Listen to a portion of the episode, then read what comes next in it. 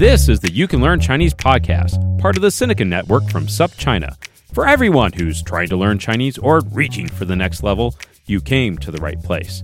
I'm your host, Jared Turner, longtime resident of China, co-founder of the Mandarin Companion Graded Reader Series, and I've had it up to here with statements that make no sense without visual aid.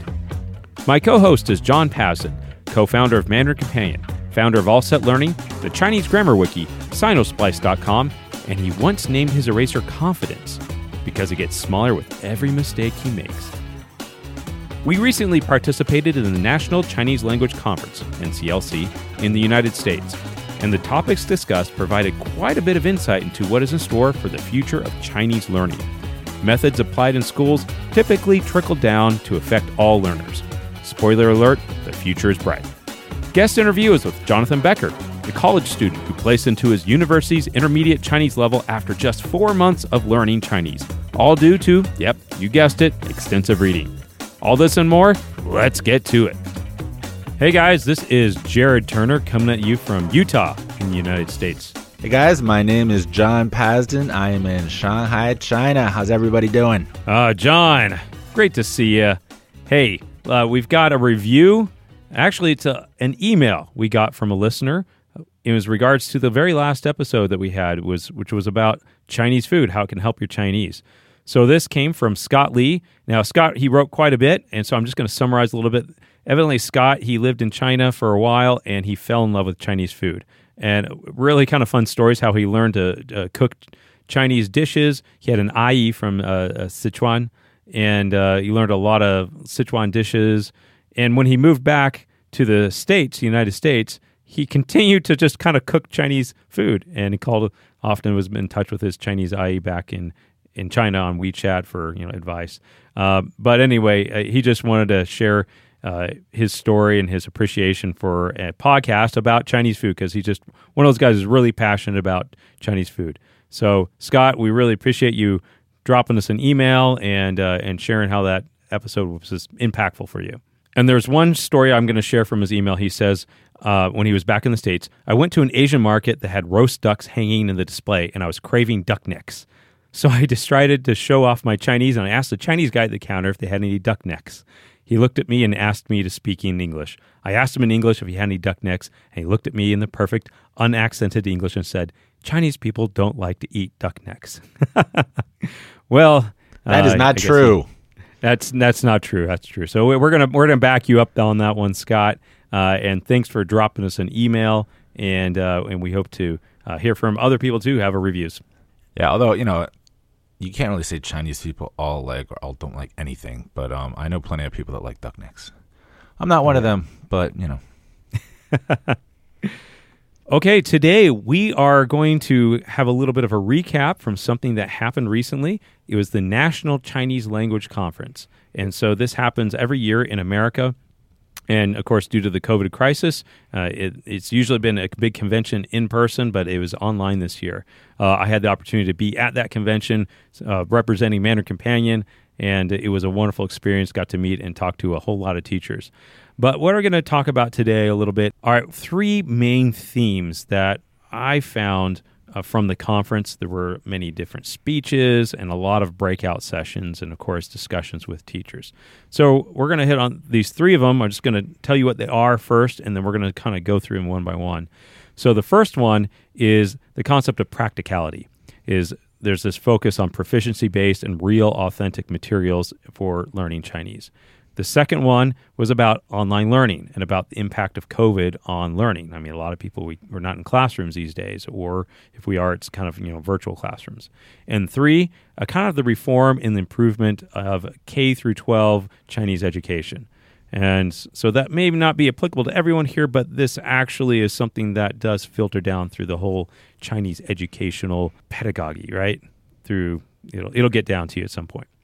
Yeah, so why are we doing this? Why do all of our listeners who just want to learn Chinese, why do they care about some conference of a bunch of teachers? Well, the reason is, and we've talked about this quite a few times in different episodes, that the field of teaching Chinese is still young and there are still problems. Like we've mentioned how a lot of teachers or programs will kind of teach foreign learners as if they were a Chinese child.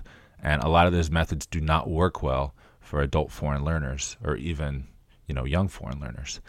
And so we're really encouraged to see some of the focuses that these teachers have now. And like, they're working hard to improve the practicality, to improve the material, to make it more authentic, to make it more modern. And even if you're not doing one of these classroom, courses, this will affect you because it's all one big ecosystem.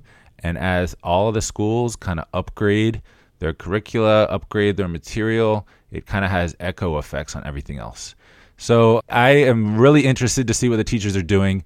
I was very heartened to see that it wasn't a bunch of like, how can we make textbooks more textbooky? Or like, how can we reduce fun activities and put more grammar drills into our class? Like, it's not about that, right? It's about these things that Jared just said.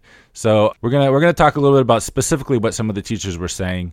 And actually, Jared, before we review those themes, I wanted to take a quick look at the plenary sessions that kicked off the conference, because I think there are some interesting points in there. Oh, yeah, there were. So the first one was about innovating the traditional classroom, lessons learned from online instruction.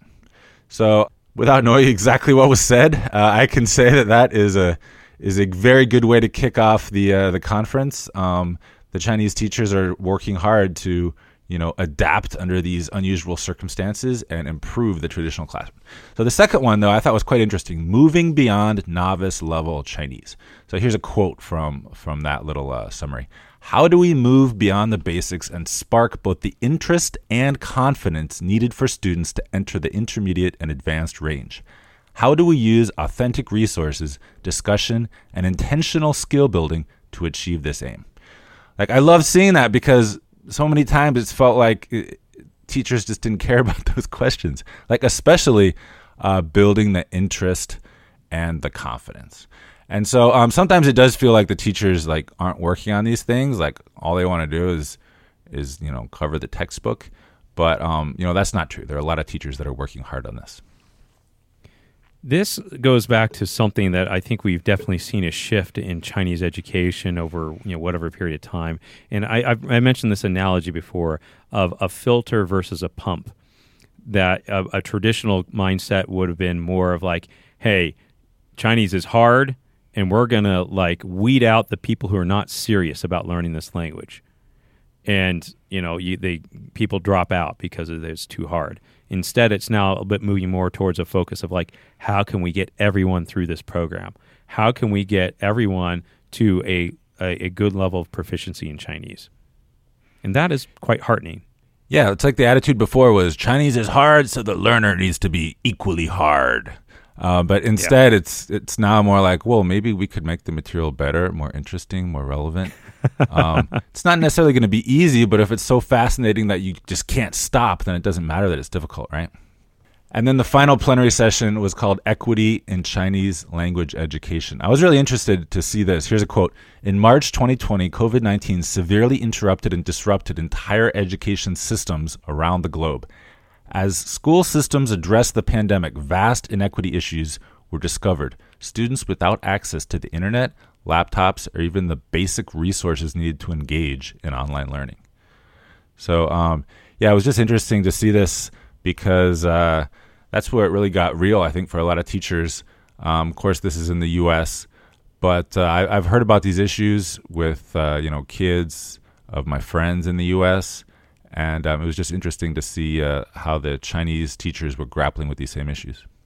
Yeah, I've seen this just in my own area, but yeah, it was very apparent that, frankly, I mean, we kind of take the internet for granted, but we have to recognize that not everyone has access to high-speed internet, or if they do, maybe it can only support like one video stream at a time at pretty bad resolution or bit rate. So those are some very real issues that have been going along, is that the more disadvantaged of the society have had a more adverse impact upon them due to the COVID pandemic. And we've definitely seen this in education. But not just that, just in general. I mean, one common theme talking to these Chinese teachers is that, my students are behind. Well, everyone's behind. this is what I found, is it's like everyone's behind. Even teachers who have found, you know, ways to kind of overcome or like kind of deal with this, they're still, the students are behind where they would normally be if they were in a classroom. Yeah, totally. Everybody's behind all the time. So don't lose heart. Okay, so let's get onto these themes that we had pointed out earlier. So the first one, we're talking about practicality. So this is maybe like having like practical materials, things that are really focused to help the student, and things that they can learn from in the classroom. It's focused on more like real and authentic type materials. Yeah, so like one of them I saw, one of the breakout sessions is called Adopting Can-Dos, College CFL Curriculum Articulation and Student-Centered Learning. All right, let's focus on the can-do thing. This is pretty easy to understand. So the idea is when you have like a set of goals for what you're trying to accomplish in a Chinese course, it's not like they can read this book. It's more like they need to be able to do this. Can they do this? Because if they can do it, then we've achieved our goal. So this is a kind of proficiency measure. So, you know, can do, it might start out really simple, like, you know, tell someone your name, ask them their name. And then it gets higher to things like, you know, ask for directions, order food from a Chinese restaurant. So can-dos are great because they're vague enough to take into account like different learners and different environments, but they're specific enough that anyone can understand it. And, you know, a student can look at this list of can-dos and they can be like, oh yeah, I couldn't do this before and now I can, like not perfectly, but I can do it. That's a great example and an idea here for anyone who's, you know, studying Chinese on their own outside of a program. You know, you may be thinking, oh, my goal is to go out and pass the HSK test or pass some other Chinese proficiency test. Great. And that may be well and fine, but can you do this? Can you do that? And sometimes it's like it'd be good to make out some of those own goals for yourself, and that provides a framework for you to think about your Chinese proficiency. You might be able to set a list of can-dos for you. Well, there are tons of lists out there already. Like when I was starting All Set Learning back in 2010, and I knew I was going to have lots of different learners with different needs, one of the first things I did was get some of these can-do statements. You can find them in the ACTFL, ACTFL standards, and you should be able to find them also in the CEFR, the Common European Framework of Reference for Languages. So you can find these online.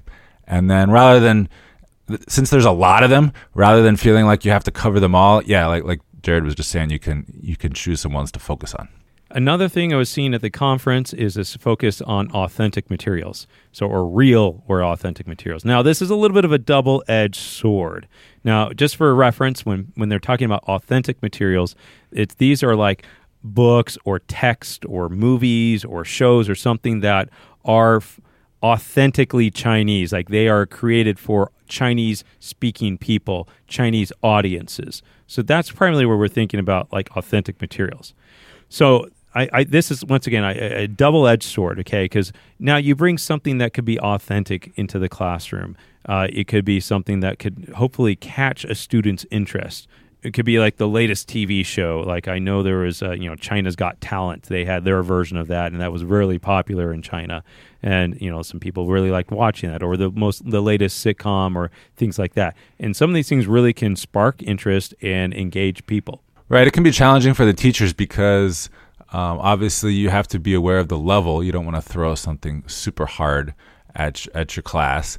And so the burden is kind of on the teacher to find materials that are real, authentic. You know, the target audience is Chinese, but actually it's not that hard and beginners can understand it. So rather than creating new materials or maybe just, you know, choosing the right textbook, they kind of have to filter through authentic materials and find stuff that aligns with their other curriculum goals. But that again is the other side of the other double-edged sword on this one, is that they're authentic materials and they're frankly they're not easy. They can be difficult and very hard to understand and to comprehend for the majority of students who haven't achieved a higher level of proficiency. And so this is sometimes, you know, I've had discussions with many teachers about this. I've even had some discussions at the ACTFL conference recently about this, is saying that, okay, these things can be fun, but are they comprehensible for your students? And are you introducing them at the right levels to the right age and everything of students? And that's one of the challenges of this, because I think anyone listening here who's been studying Chinese for any period of time can relate to a time where you're like, oh yeah, I wanted to listen to this, or I want to read this, and you open the book, or you turn on the show, or you listen to the song, and you have zero clue what's going on. You can't read any characters, or you have no idea what they're saying, and you maybe can read some body language on the thing, or you can just pick out a character here and there, but it's just incomprehensible to you. Yeah, so those are the thorny questions that the teachers have to figure out. How early can you introduce some of this material, and in what quantity? And to give you an example of something that actually does work, even at a low level, on YouTube, there's this one video. I can find the link and share it in the show notes. There's this one video that is all about ni hao as it appears on different TV shows. So it's just like clip after clip of people in different Chinese dramas and movies just saying ni hao. And so it's... That's cool. It's authentic material, and you'll see lots of different situations, lots of different people. Sometimes they add a few other words which you might not necessarily understand, but just to see, this wide range of ni hao application is pretty cool. And so obviously the whole course can't be like that, but at least a little bit of it can. And I think I missed that session, but I caught the tail end of another one where they're talking more about authentic materials, and she was talking about using graded readers and scaffolding people to a level of comprehension till they're actually able to digest some of these authentic materials. So, I mean, it was enheartening to see that. Another one, I believe they were talking about some specific activities. So even though the students may not be able to understand, 70-80% of what's going on in the show, they were trying to identify words said, or they are trying to maybe watch a show and describe it. So, in their own words, what they think was going on. So there are some things that you can do with some authentic content, especially if it's like multimedia, it's visual, audible, things like that. And it's because, if you don't know the characters, you just don't know the characters. So it was interesting to see the different ways to leverage and use that material. And those are some ideas for any of you with a tutor or, you're studying on your own. Okay, so Jared, you just mentioned graded readers. I think you were referring to the learning Chinese language and culture through leveled reading. Would you say that graded readers are authentic materials? No. Hey, no. You got that one right. They're not authentic materials. The number one, I actually gave a presentation. It was a vendor presentation for Mandarin Companion. And here's the key takeaway. I just said that authentic materials, by and large, are not appropriate for Chinese learners like you listener right now, because they're not written for you, all right? That's the bottom line. They're not written for you. They are written for native speakers, and you are not a native speaker. So what you do need are materials that are written for you. Now, I swear, it's like whenever I say that, everyone's like, oh, yeah, duh. It seems so obvious when you say it that way. But, sometimes it takes that to convey the message. No, but that's a fair point. Like authentic materials, you need to have them in small chunks. You can't have too much of it at lower levels. And so graded readers serves a very different purpose that's totally different from authentic materials. All right, let's go back to the themes that we wanted to talk about. So the second one was online learning, specifically related to COVID teaching. This is a hot topic right now, of course. Now, first, you got to understand a lot of Chinese teachers, what's going on right now is, obviously they're used to teaching in the classroom, but there's all these issues that are happening. Like, hey, if I'm in a classroom, I've got to wear a mask, and people can't see my mouth. And just think about that, how often, you are able to maybe identify what someone's saying because you're able to look at their mouth. In fact, if you even listen to our last podcast, we had our interview with James Wong, and he's has a severe hearing disability, and he's like, I usually used to reading people's mouths, but I can't do that right now. It's really hard because everyone's wearing masks. So okay, you got issues like that. You also have teachers that are teaching students in class and teaching students online at the same time, and so it's really challenging managing these two different groups of students online and in person. You're kind of like double duty, really, and so there's a lot of this stuff. And when you can't have someone all together? Like, how do you do these conversations over like a big group chat? And you know what it's like on a group chat. You've got like 3-4 people trying to speak to each other on one group chat.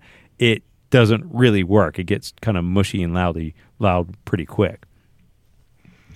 Right. So there are a lot of sessions, things like, meeting the interpersonal communication challenge in the remote learning environment. Or another one, how to use interactive platforms to design activities for all three modes of communication. So the teachers, they're all over this issue. It's really hard. One of the things I keep hearing from all teachers is like, how do I keep the kids' attention? The younger they are, the more excited they are just to be allowed to use the computer for so long.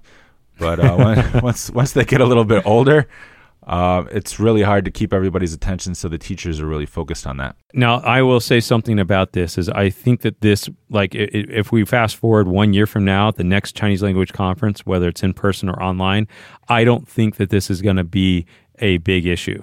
I think what we're seeing, at least now in the United States, we're seeing cases go down, vaccinations are going up, and I think by this next school year, we're pretty much going to see all students back in school. Whether or not they're wearing masks and everything, I don't know. But I think the online thing is, there's still going to be doing that. I think now there's that's to a degree it's enhanced and it's never going to fully go back to the way it was. But it's not going to be a key issue like it is right now. And if the teachers can figure out some cool new methods, some new materials, some new approaches that work really well for online learning, like a lot of the sessions were related to the flipped classroom approach. So you study something on your own, then you go back and you talk to the teacher about it online. If they can figure out a lot of good stuff, then that's going to ripple throughout the community. And if you're one of these people that does online lessons with your Chinese teacher, then you can definitely also benefit from that. So I'm glad Jared is optimistic about not having to do online lessons, with the kids for too much longer, but I think online learning is definitely here to stay, and we all stand to benefit from what the teachers are working out right now. Yeah, I agree with that for sure. Now, John, another interesting takeaway I got from this wasn't just from the teachers; it was the vendors. So I know a lot of the other people in Chinese education in business. I've got to know a lot of them through these conferences over the years, and I saw something that I think, you probably wouldn't be surprised to hear is that these different companies that are focused more on online education and digital platforms and things like that are doing really well. And they're seeing a lot of students flock to them, and schools and teachers are using these different online curriculum and support materials. And we have seen that a little bit at Mandarin Companion as well. We've just seen more people, using ebooks and things like that. Yeah, and at All Set Learning, we have online lessons too, and we had a really good year last year, even though, it was off to a rough start. So, a lot of people are having lots of success with online learning. You just got to find good material and good teachers to do online, people with a clue, and it can go really well. Okay, so the third point that we brought up was about how there's kind of a focus on more of like a reform and improvement and expansion of kindergarten through 12th grade education here in the United States. Yeah, like one of them was creating performance assessments aligned with proficiency for K through 12 learners. Like that kind of thing is not easy, and that's totally the kind of thing that the more traditional Chinese pedagogy has not focused on at all. Like, what is proficiency for a kindergartner? Like, what should a kindergartner be able to say after a year of Chinese in kindergarten? Like, yeah, not easy stuff. And they're kind of starting from scratch because this didn't really exist before. I think what I'm heartened to see on this, John, is that, if we rewind, a couple decades ago, a lot of the Chinese education, from my perspective and understanding, was a bit more academic in nature, kind of more like, hey, this is the way Chinese should be taught, a bit more of a top-down approach. But, we fast forward to where we are now. We have so many these Chinese dual immersion programs all over the United States. The growth of people who are learning Chinese is just skyrocketed. Heck, anyone listening to this, you're learning Chinese, or at least you're interested in doing so. And so what we have now is we have so many more teachers who are experienced. They've applied previous thoughts and theories, And they've now starting to see what has worked, what maybe hasn't worked. They've developed some of their own methods, and they've had successes in classrooms and with students learning. And so what we're seeing in that now is I would think, John, maybe what your perspective on this is, but more of a little bottom-up, right? Teachers out there in the trenches coming back and now giving examples and theories and ideas on how to improve education. Well, traditionally, language learning has always been more theoretical. Like if you go back, like not that far, like 100, 200 years, a lot of times what people would learn in the classroom was Latin. It was a dead language. And then going forward, 50, 100 more years, people are focused on living languages. But at that time, people didn't travel nearly as much. But now that the world has become so international, like it takes education a while to catch up. And so education is finally, especially Chinese being a little bit behind the others, it's finally being like, oh, wait a minute, they're actually going to use the language they learn? It's not just for like in school. It sounds obvious, but the inertia of the massive educational institution, machine, it takes a while to change it. So it is changing. And like one of the roundtable discussions was K through 12 Chinese becoming a more commonly taught language. So there's also like this hope and this optimism. Like they're not just teaching Chinese in a vacuum because the school wants to offer it. They're realizing that people really want to use it and that it's becoming more and more widespread. So it's a practicality mixed with like a hope for the future of this language. It's becoming more and more international. And that's great because that gives us more opportunities to learn Chinese, to speak it. And, and when we are seeing this, we're seeing like, new textbooks, new platforms that are coming out. Even old ones are getting revamped, to different degrees, of course. And we are seeing better methodology. We're seeing more forward thinking in education. And, John, is something I'm really heartened by, too. Is that, I was running this booth for Mandarin Companion, and I remember the first time I went to one of these conferences, John, I was by myself, and I was trying to promote Mandarin Companion. We didn't have as many books as we do now, and I swear nobody had heard of us, not a single teacher, and I was trying to convince, teachers, hey, like, your students will really benefit from these. Like, it'll help them bring their Chinese together. They'll be better on tests. They'll be able to speak more. And they're kind of like, yeah. I remember there was actually just like a couple teachers, and they were all like non-Chinese Chinese teachers, and they had somehow heard about us. But, fast forward now to the NCLC conference. It was so heartening to see the number of teachers who had come in and been like, Mandarin Companion, I love your books. My students love them. They're reading them. They're doing so much better on their tests. One of the things I love hearing, John, is when they say they've had students who were going to give up on learning Chinese, and then they got a hold of one of our books and they read a book and they realized, wow, I can do this, and they stuck with Chinese and they're continuing now to learn Chinese, and so that is, to me, that's a win, right? When someone's continue to learn the language because they can actually read a book in Chinese. And so we're getting so many more teachers seeing that, recognizing the importance of reading, are personally experiencing the impact that reading has on language development, and are now believing that, actually giving a student something that's comprehensible at their level is better than giving them an authentic, book, Journey of the West or something in, native Chinese. Yeah, it's a tricky balance that has to be figured out. So I hope you're picking up the optimism, which is the thread woven through all these different themes. Sometimes there's a bit of negativity, like, HSK is so terrible, or Chinese is so hard. But there's actually plenty of reasons to be optimistic, and the NCLC, and the teachers, they're all a big part of that. I want to kind of finish up by reading this this description of a pre-conference workshop, because I thought it was pretty cool and it reflects this optimism that I'm talking about. So this is Journey to Proficiency, map the route, guide the tour, enjoy the ride.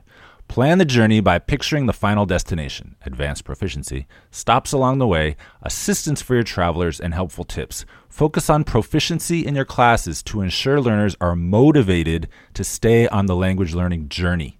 Learn to plan, teach, assess, engage, and celebrate learner success to lead learners on the best trip ever to reach their desired destination, proficiency. Man, that is awesome. Yeah. Yeah, that's cool stuff. Okay, and that was written by Jessica Hasi, president of ACTFL. Sorry, I'm not sure how to pronounce that name exactly. But anyway, with an attitude like that, obviously you hope that your teacher is of that kind of thinking when they're figuring out how to teach you Chinese, because that's the kind of attitude that helps students stay motivated and stick with it. Amen.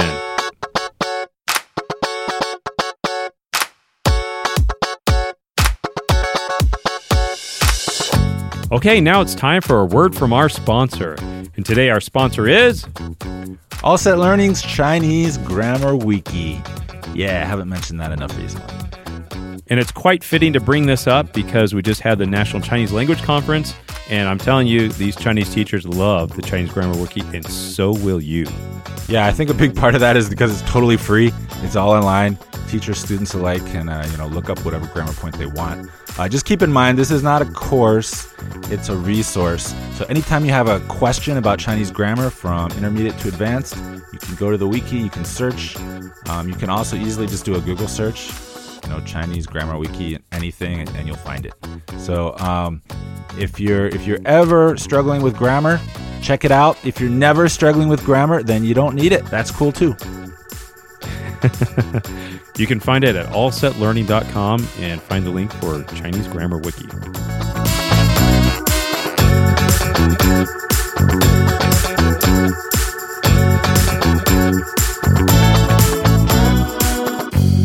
All right, now it's time for rants and raves. John, what do you got for us today? Do you have a rant or do you have a rave? Okay, I have a rave. It is on this topic of education and cool free resources. Which teachers love, of course. So what I wanted to promote was the CC-CEDict. CC stands for Creative Commons.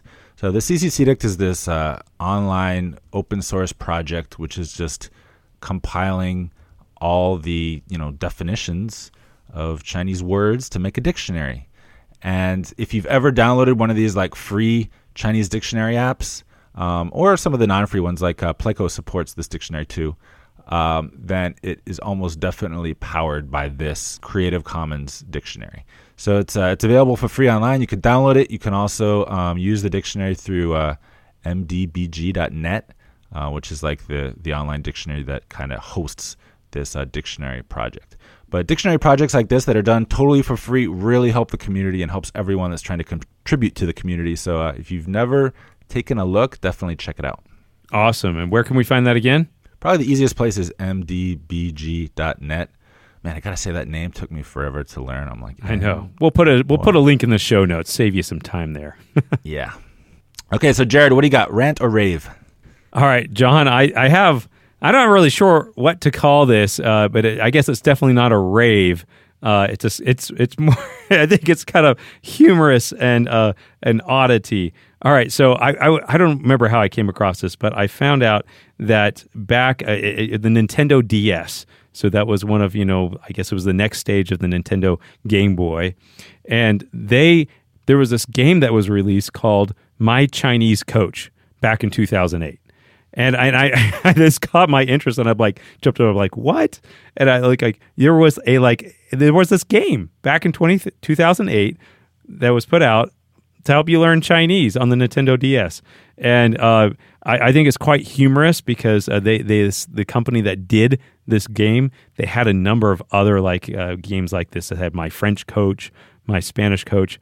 They also did things like Street Fighter 2, Tom and Jerry, Jackass the game. And then they're like, oh, well, we might as well teach people to learn Chinese. And so it seemed like it was an early predecessor of trying to gamify Chinese language. Wait, what? Street Fighter 2? That's Capcom. What do you mean? I know, but they developed that for the Nintendo DS. So Capcom had the game, but they licensed it. Yeah. So and I honestly, the story, I kind of jumped down the rabbit hole on this, and they just found some sort of, I guess, person who knew something about Chinese, and so the whole game is it teaches you how to write some characters, and you listen to things, and you learn some pinyin and some common phrases. but you never really kind of combine them all together, and there's no opportunities really to speak and evaluate what you're, how you're speaking. And now, if you want to go even bizarre beyond this, like the company, funny enough, they were located here in Utah, and the guy who started it, they had some, after they released the game, they were like, had some sort of employees were owed like over $2 million in wages, and then he was convicted of racketeering and spent like a year or two in jail, and then like shut the company down. So weird, bizarre. It was like a very bizarre story, but I thought that was just kind of funny. My Chinese Coach, one of those really early gamifying games back in 2008 on the Nintendo DS. So I wouldn't recommend it. Go out there and get it, but it's I guess it's heartening to see how Chinese gamification has improved, John.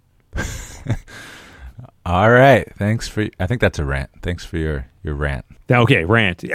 My Chinese Coach is terrible. Don't get it today. So my full name is Jonathan Becker. I'm 19. I'm a college freshman. And in March of 2020, I decided that I wanted to learn Chinese and went pedal to the metal and tested into my college's intermediate Chinese. So I effectively skipped 2 semesters after just 4 months of studying. And from day one was doing extensive reading. I tell learners and teachers all the time how extensive reading can have such an impact on your Chinese, and Jonathan is the perfect example of that. So I live in La Verne, California, and I'm going to Claremont McKenna College. Jonathan's is not your average story, but what I love is how his story gives hope that even average people like us can have above average experiences. Stay with us.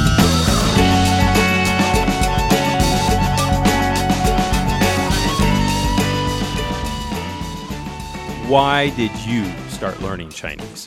Being from California, from age 8, I was studying Spanish. So by the time I was like freshman in high school, I started to think like, okay, yeah, I'm getting pretty good at Spanish now. What's my next language? Like, where can I go from here? I was leaning towards an Asian language and actually dismissed Chinese because I looked at the characters. I'm like, this is impossible. This language is just a bunch of like pictograms that make no sense. And it's all true. It's all impossible. You can't learn. No, you can learn Chinese, right? That's why the podcast is not called You Cannot Learn Chinese, right? Yeah. Jonathan, wait, but I want to back up a little bit. So you were doing Spanish. Yeah, it was. Since 8 years old, is that right? Yeah. I really hated it from the start. Like, we had to take it at the school. Oh, okay. We were just doing regurgitation. Go memorize this vocab list, come back, spit it out on a test. And highly effective. I just didn't do it. And it all kind of changed when we went into 6th grade because our teacher was a non-native Spanish speaker who was just extremely passionate. Mm. And that teacher really tried to make us use Spanish in a way we liked to. One of the moments for that where it clicked was like I had a conversation with the teacher asking her if she liked like a certain movie or something that had just come out in Spanish. And I had a moment where I was like, wait a second, I just used Spanish for my own purposes. Wow. I could have asked her in English, but I used it in Spanish. And then from then on, I started to love it. I became the top student in the class. Wow, that's pretty cool. We recently interviewed Ola Linga on one of our podcasts, and he talked about this classroom dialogue stuff. It's contrived a lot, yeah. You know. And for it to be effective, there needs to be something you don't know, and there's a reason why you're using language to exchange. And so, I mean, that's a great example. Like you said, I wanted to know about, you know, how'd you see this one movie? And boom, there you go. Exactly.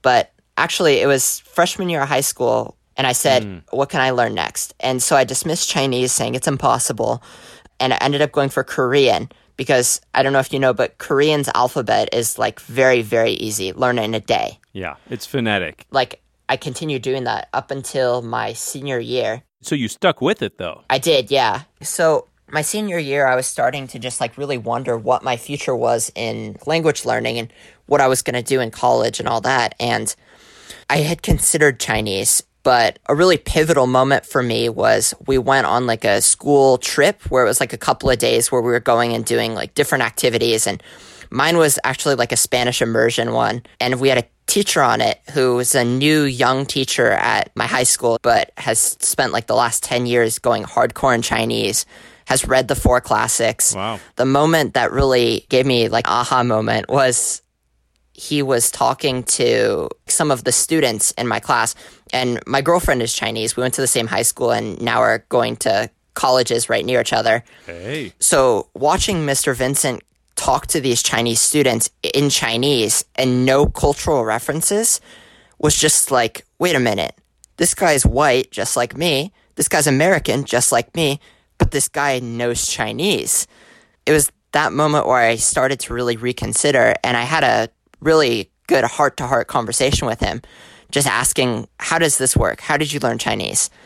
And he gave me one of the best piece of advice, which is a sunk cost fallacy, if you've ever heard of that. Mm-hmm. The whole concept, you've wasted a bunch of money or time on something, then you might have this irrational urge to keep doing that just to justify like what you've already done. It's a gambler's mentality. I had this feeling, I've already spent 3 years learning Korean.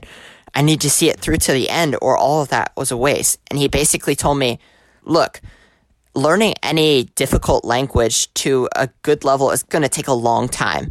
But if you want to get good at Chinese or Korean, you need to pick one and focus on it, because if you try to spread yourself too thin, you're going to end up like, you know, one of the dime a dozen polyglots on YouTube who can say like basic greetings to like an A2 level in every language, but can't actually communicate. I think that there's such a toxic state of language learning YouTube where it's all a pissing contest, for lack of a more eloquent way of expressing it. Yeah. Like, it's a lot of, oh yeah, I went to China and I shocked Chinese. Those videos like, watch the reaction of the waitress when the guy speaks perfect Chinese. You know? Yeah, channels like that just, I think, are so cringy and so bad for people trying to learn Chinese. Not only because it sends this message that this low intermediate level is somehow the highest you can hope to attain, but also just this idea that it's like language is a spectacle, like you're learning it just to impress people. Whereas for me, it's not about shocking and awing somebody. It's about having a heart-to-heart conversation about cultural differences in their native tongue. And that was something that really struck me with this teacher, is he knew the cultural references and he didn't need to boast, but he had the skills. So after talking to him, if I could, you know, snap my fingers and be fluent in one of them, what would I do? And for Korean, it's like, okay, yeah, I would maybe watch some like Korean drama or like read some Korean poetry. But Chinese, it's like, wait a second, there's so much I can do in Chinese. Like talking to my girlfriend's parents was something I really wanted to be able to do, because even though she can speak fluent English, they can't speak English. And so I wanted to show them how much it mattered to me to be able to really have a heart-to-heart with them. And so I decided, okay, I'm going to learn Chinese. And I asked that teacher, okay, I've decided to learn Chinese. Like, what do I do? And he said, go out and buy a book called Hua Ma. I was like, Hua Ma? What is that? And he's like, it's a book. It's very low level, very within your reach. You can do it. Because I had like a grasp of like 20 basic characters just from being in a really heavy Chinese environment. That's a good start. It's a good start. It's better than zero. Mr. Vincent just told me to get Hua Ma, and I got it. And a couple months later, I started working through it with my girlfriend and basically just brute forcing it. So I want to get this straight. So this was in 2020, right? Right. Because of the goat rope visa situation, my girlfriend ended up living with us, actually. And I went to her and I was like, look, I'm interested in learning Chinese now. Do you think that you'd be willing to help me?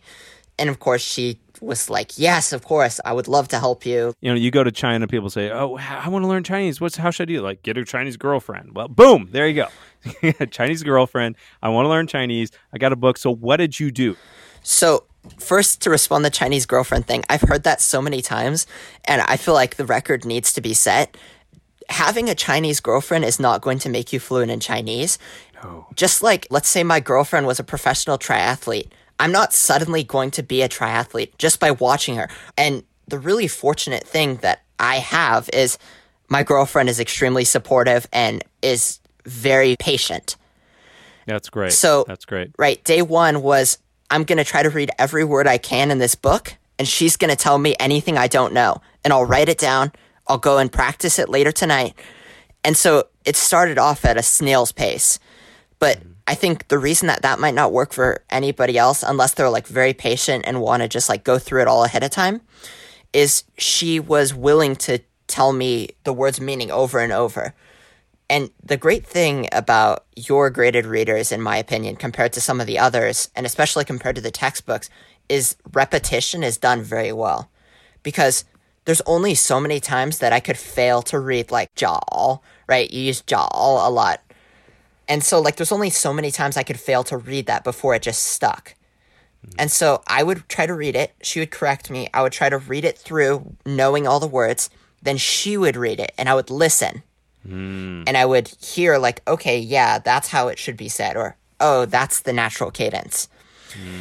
So we forced our way through this until after like a month of studying, I could read the whole thing cover to cover. Wow. One of the things we usually discourage people like saying, oh, just brute force, is because how much time it takes to like look up characters. But I always do give that caveat that it works better as guided reading. Yes. So you have someone reading with you. Yes. Someone who knows the language or at least has a higher proficiency than you and can help you through it. So you're not always spending all your time looking up in the dictionary, using Pleco or whatever, right? Yeah. And so I can see right there, she's reading with you. You're getting the auditory input. You have your questions immediately answered, and you're not spending all this time with your nose in the dictionary. Exactly. Yeah. So we just went through Hua Ma, and by the end of the month, I could read it all. So then I was like, okay, Mr. Vincent, I can see why you told me to do this. I'm going to look for another Mandarin Companion reader. And so I did Just Friends. No, it's Just Friends. Oh, yeah, right. Just Friends, question mark. And like the first time we went in that, seeing characters I had already mastered was like if you're at like a really big wedding and you spot like an old friend. You're like, okay, I don't know any of these people, but oh, hey, we went to high school together, or, you know, we went to middle school together. I think for that, walking in, I already knew the majority, but then there was just like a little bits of 大学 or something that you needed in order to have a school story. That's cool. So how was your experience then going through your second book? It's a lot faster. Like we're reading a chapter a day instead of a page a day. Wow. I was retaining the words, and it was at that point that I was like, okay, what can I do on my own after we've studied for the day? And I got My Teacher is a Martian, and that was the first graded reader I ever did on my own. Oh, wow. So you buy your third book. Yeah. That's the gold standard. We're like independent reading. That's where you want to get. Honestly, if I had a breakthrough moment, that was probably one of the biggest. I bought it, and I really like to read before bed. So I was like, why don't I just try to like look through this? And I read, I think there's like 10 or 11 chapters, and I read like 6 of them on the night I got it, because I opened it and I was like, wait a second. I know this. I know all these words. Wait. And I was flipping through and just reading at like an English reading pace. Wow. And I don't know, it felt magical in a way, like that all of a sudden I retained all these words. I know that magical feeling where you almost forget you're reading Chinese. Exactly, yeah. It's like, wait, I want to see what happens next. Let's flip the page. Yeah, that's amazing when it stops becoming work. Now you're engaged in the story. Exactly. One overarching theme that I see in all these interviews that I've done for this podcast, and it mirrors your experience here, is that number one, is you have a reason, right? Yes. And then that reason is motivating to you. That alone can even get you to fluency, whatever really that means, even if you're not using good study methods. Exactly. But what I've seen is that you combine that with good study methods, like, you know, and you're saying comprehensible input here, man, you can make breakthroughs and you can make some serious progress exactly in a short period of time. And I think you need to have tangible goals, right? You need to have victories. Unless you're like some kind of amazing, like, monk language learner who can go and sit down with, I don't know, the 3-body problem and just like read it day after day until they get it. You need to have those small victories that give you positive encouragement. And that's what I got over and over early on. I recall one of my interviews with Grant Brown, a high school Chinese teacher, and he says that one of the problems with Chinese is that, unlike many of the other popular languages that people study, is that it takes a much longer time to be able to do anything with your language. mm-hmm. because of the written nature and the tones and just how unfamiliar it is. And that's discouraging. Whereas, you know, Spanish, it doesn't have such a difficult learning curve. You can start doing stuff with it a lot earlier. Yeah. And if you come across words that you don't know, well, you could sound it out. Right, you know, right. In text. You can't do that in Chinese. Exactly. And so having the ability to have a win with like a graded reader, I mean, it makes huge boost of motivation to learn. Exactly. And so it's around that point that I started to think of what I wanted to do for college.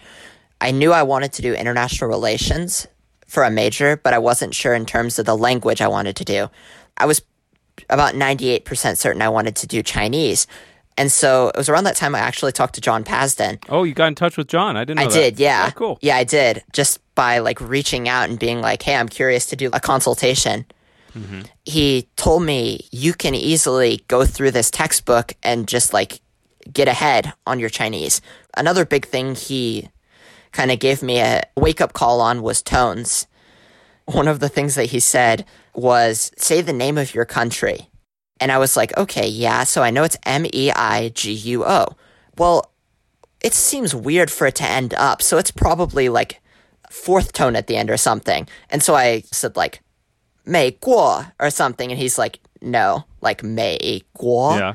And it's, you know, it's very counterintuitive to go down and then up like that, like Meiguo, like you're confused or something at the end of the sentence. I didn't really heed that advice until later, but that was a big point where I was like, okay, I need to buckle down, get this textbook done, and work on my tones. And so I worked through the entirety of Integrated Chinese. Graded Chinese 1, Part 1, that is. And then I did the placement test in July for school and found it not hard at all. And they did an interview component. And the teacher said, for studying so little, like you've come quite a long way, I think you should take the intermediate class. I was like, wait, what? Like, that's great. Intermediate class? Like, that's not my level. But I worked through the Integrated Chinese 1, Part 2 textbook. It was around that point that I read Secret Garden, I read Prince and the Pauper, and put my reading on hold a little bit just so I could get ready for the class. And I was really worried for the class, thinking like, okay, these kids have had an entire year of studying, like in a formal environment, whereas I've basically just like forced my way through. How is this going to go? And how did it go? I mean, I got an A in the class, so it was perfect. It was the right pace for me. It was, but the one thing that gave me a cutting edge was that reading, I think. Like, I found that I was able to read just faster than most of the students. The teacher pulls out a dialogue, and I'm not having to stop and think about words. I'm just reading. That reading speed is a big deal. Yes. That's exciting to hear. Once the semester was coming to a close, I was starting to think, what am I going to do next with Chinese? And it was around that time I started to talk with Jonathan. He's in the Mandarin Companion group chat. Yeah. So, and we do have that WeChat group. Plug for the WeChat group. The WeChat group is great. I didn't know about it until like a couple of months ago. And it's very, very nice to have like a community of learners. Jonathan Coveney is his name. Exactly. So I started to talk to him, and he is very, very driven. He's hardcore. Exactly. He's next level. You know, I told him my situation and told him I was thinking about studying during my winter break and kind of going intense. I told him, look, right now when I study my cards, I know them easily, but I don't know the tones. And he said, you need to learn those tones. Like, you need to start failing a card if you don't know it. Like, this is talking about Anki, the spaced repetition software. Like, It's not a pass if you don't know the tones. Just like if you were like learning English and couldn't identify the spelling or something. You're not going to say you know the word philosophy if you spell it with an F and three E's, right? Yeah, that's a good analogy. And initially I was like, oh my gosh, I know all these words, but now I don't know anything. But he said, buckle down, your brain will get it. And so since then I've been going very intense on that. And in the meantime, I read both parts of Great Expectations by myself. Oh, fantastic. And breezed through it because I not only had the vocabulary that I had accumulated since I was reading the level one, but also I had all the vocabulary that I had from breakthrough and level one because so much of it is reused. Yeah, it's just, it all stacks on top of each other. Yeah, so since then I've been going very, very intense. Jonathan has helped me a lot to kind of plan and see what the trajectory of my learning can be. And so nowadays I'm going through like a 1,000 character reader.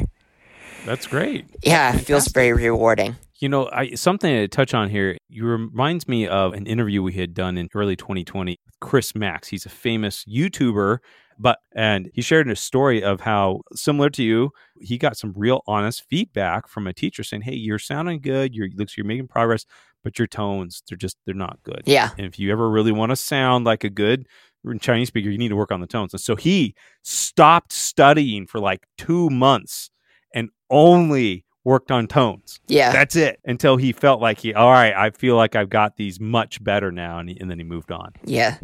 And honestly, I think that part of the problem with so much of America thinking of Chinese as an impossible language is that teachers don't feel that they can correct students on tones enough because they don't want to discourage them. Mm-hmm. At least for my college, I'm fairly certain that Chinese has the lowest amount of students that take it and then come back. Yeah, so it has a high dropout rate. I talk to teachers about this, and this happens everywhere because Chinese is a difficult language. And unfortunately, there's been Chinese teachers, they think of like Chinese as a filter. They sift out the people who aren't serious. But it's really different when you get teachers in there with a different mindset when they start to think about how do we help people get through?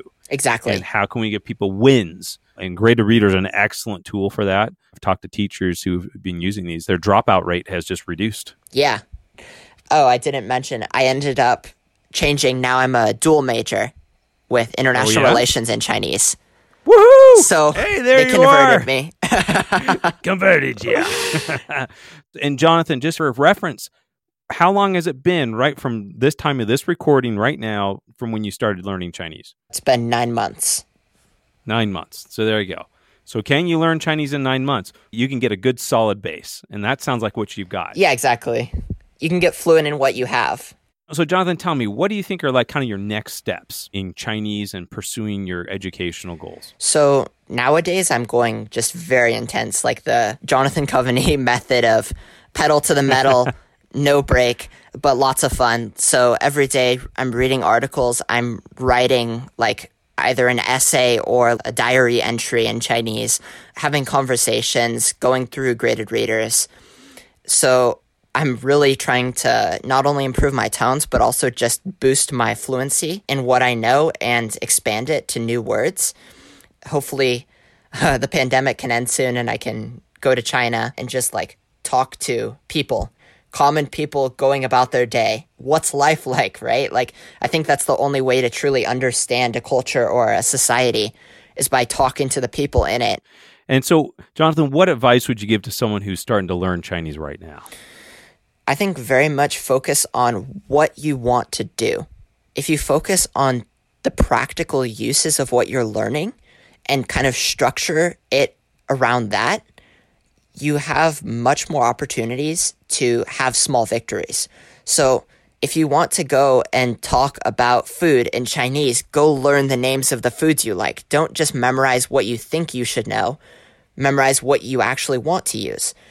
And I think that has allowed me to stay very motivated and to see constant room for improvement and places where I can learn new vocabulary, because there's always something else to talk about in Chinese. What can you learn in Chinese today and be able to like talk about better today?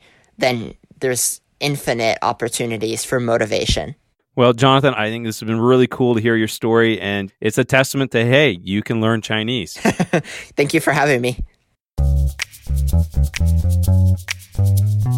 You have been listening to the You Can Learn Chinese podcast. Help us spread the word by sharing this with your friends, classmates, teachers, cousins, runner, hiker, traveler, farmer, gymnast, cinematographer, statistician, and that one guy named Jake. You can subscribe in iTunes or wherever you get your podcasts. And please write us a review so we know how we're doing. You can find us on Facebook and at MandarinCompanion.com. Apologies to John Cena. We just ran out of time. The You Can Learn Chinese podcast is produced by myself, Jared Turner, and our editor is Kaiser Guo at SupChina, and interview editor is James Harper with Filter Productions. I'd like to thank our guest, Jonathan Becker, and of course, thanks to my co-host, the man, the myth, the legend, John Pasden. See you next time.